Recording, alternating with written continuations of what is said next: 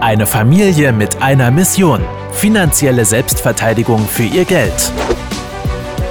Herzlich willkommen zu einer neuen Folge des Podcasts Die Geldrevolution mit Klaus und Philipp Roppel.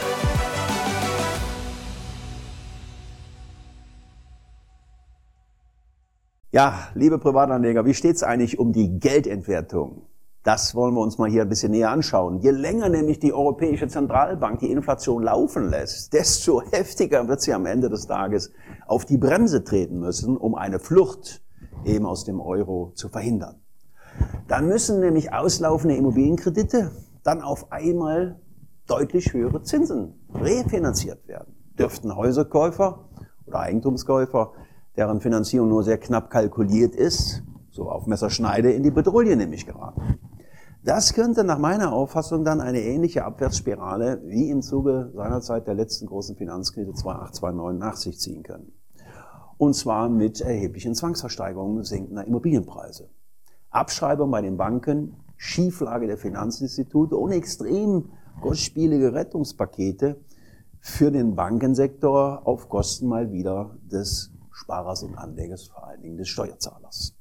Doch der Reihe nach mal. Wer in diesen Tagen seine tägliche Versorgung macht, sollte ein gut gefülltes Portemonnaie in seiner Tasche haben.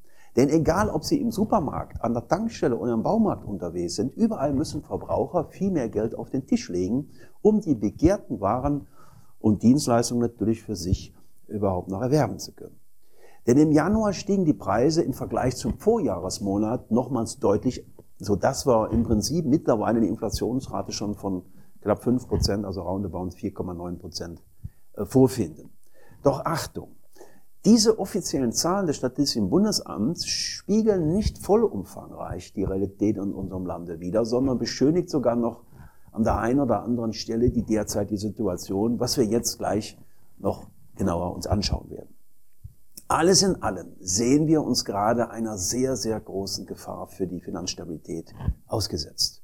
Hier ist allerhöchste Zeit für eine Wende in der Geldpolitik macht. Dafür muss man übrigens auch wissen, dass sich die Geldpolitik der Europäischen Zentralbank am sogenannten harmonisierten Verbraucherpreisindex als Inflationsmaßstab orientiert, der hierzulande sogar um 5,1 Prozent nach oben kletterte.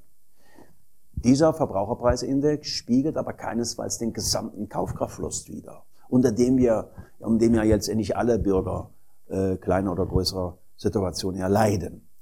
Denn auch alle jene, die auf der verzweifelten Suche zum Beispiel nach einer Immobilie sind oder sich an einem Unternehmen durch den Kauf von Aktien beteiligen wollen, spüren natürlich auch deutlich, wie viel weniger sie heute für ihren Euro bekommen als noch vor ein paar Jahren. So haben sich beispielsweise die Kaufpreise für Häuser und Wohnungen ja, im Vergleich, wenn man es mal genauer anschaut, zu 2009 weit mehr als verdoppelt unabhängig mal ob Nord, Süd, West, Ostdeutschland in vielen Teilen von Deutschlands. Allein im vergangenen Jahr haben sich Eigentumswohnungen in Deutschland im Schnitt sogar um 14,3 Prozent gegenüber dem Vorjahr verteuert. Und auch die Kaufpreise für Ein- und Zweifamilienhäuser legen mit im Schnitt um 13 Prozent kaum langsamer zu. Deutschland ist aber dabei kein Einzelfall.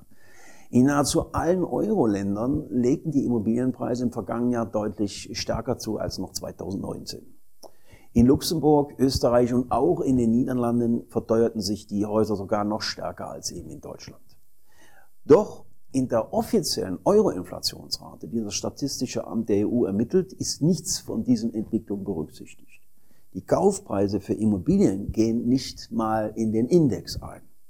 Und eben jene Beobachtung gilt auch für eine Reihe von weiteren Gütern übrigens, deren Preise in den vergangenen Jahren auch ganz schön durch die Dicke gegangen sind. Dazu zählen unter anderem auch eben die Betriebsvermögen von Unternehmen, also die Maschinen und Anlagen, ohne die eine ja, Produktion ja überhaupt gar nicht laufen kann. Nun, die Preise für das Betriebsvermögen haben sich seit dem Ausbruch der Finanzkrise 2008-2009 um rund 390 Prozent nach unseren Recherchen erhöht. Und allein im vierten Quartal des vergangenen Jahres verteuerte sich das Betriebsvermögen um 12,1 Prozent gegenüber dem Vorjahresquartal. Der ein oder andere wird sich an dieser Stelle jetzt sicherlich einwerfen wollen, dass nicht jeder Mann oder jede Frau eine Immobilie oder dergleichen kauft Und so insofern sei es durchaus begründet, diese Güter eben nicht in den Warenkorb zur Ermittlung letztlich der Kosten der, zur Lebenshaltung äh, zu berücksichtigen. Andererseits würde ich dann als Gegenargument natürlich gerne einwerfen wollen, dass auch nicht jeder hierzulande ein Auto fährt oder dementsprechend damit verbunden auch Benzin tanken muss. Aber genau deswegen ist eben die Auswahl der Produkte für den Warenkorb seit Jahren eigentlich schon ein sehr, sehr umstrittenes Thema. Ich persönlich bin der Auffassung, dass es ein sehr, sehr großer Fehler ist, die Preisentwicklung von Gütern, wie zum Beispiel Immobilien oder auch in Aktien, nicht als Bestandteil des Warenkorbs mit anzusehen und somit weiter natürlich auch zu vernachlässigen. Diese Erkenntnis ist aber mittlerweile wohl auch endlich mal im Hause eben jener Europäischen Zentralbank angekommen. So warnte übrigens vor kurzem erst die deutsche EZB-Direktorin, Frau Isabel Schnabel, davor, die Entwicklung bei den Immobilienpreisen nicht mehr länger zu ignorieren. Denn würde man die Kosten für ein selbstgenutztes Wohneigentum im bereits angesprochenen harmonisierten Verbraucherpreisindex berücksichtigen, wäre die Kernrate der Inflation zum Beispiel im dritten Quartal 2021 mal eben um 0,6 Prozentpunkte höher ausgefallen. Und das ist definitiv nicht mal nur eine Kleinigkeit. Doch bis die Immobilienpreise oder sonstige Vermögensgegenstände überhaupt mal Eingang in den offiziellen Verbraucherindex gefunden haben und somit im Fokus der EZB stehen, dürfte allerdings noch einige Zeit vergehen. Obwohl die steigenden Preise für solche Vermögensgüter die Kaufkraft des Euros ebenso schmälern wie steigende Preise für Tomaten und Benzin. Vielen Dank, dass Sie heute wieder mit dabei waren.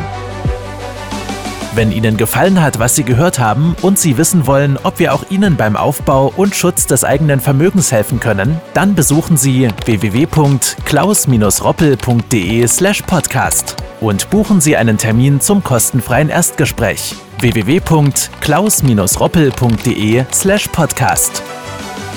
Die Veröffentlichung dieser Podcast-Folge der Geldrevolution richtet sich an Privatanleger, Selbstständige und Unternehmer. Im rechtlichen Sinne handelt es sich hierbei um eine Werbemitteilung und die wiedergegebenen Informationen sowie geäußerten Meinungen wurden mit großer Sorgfalt recherchiert.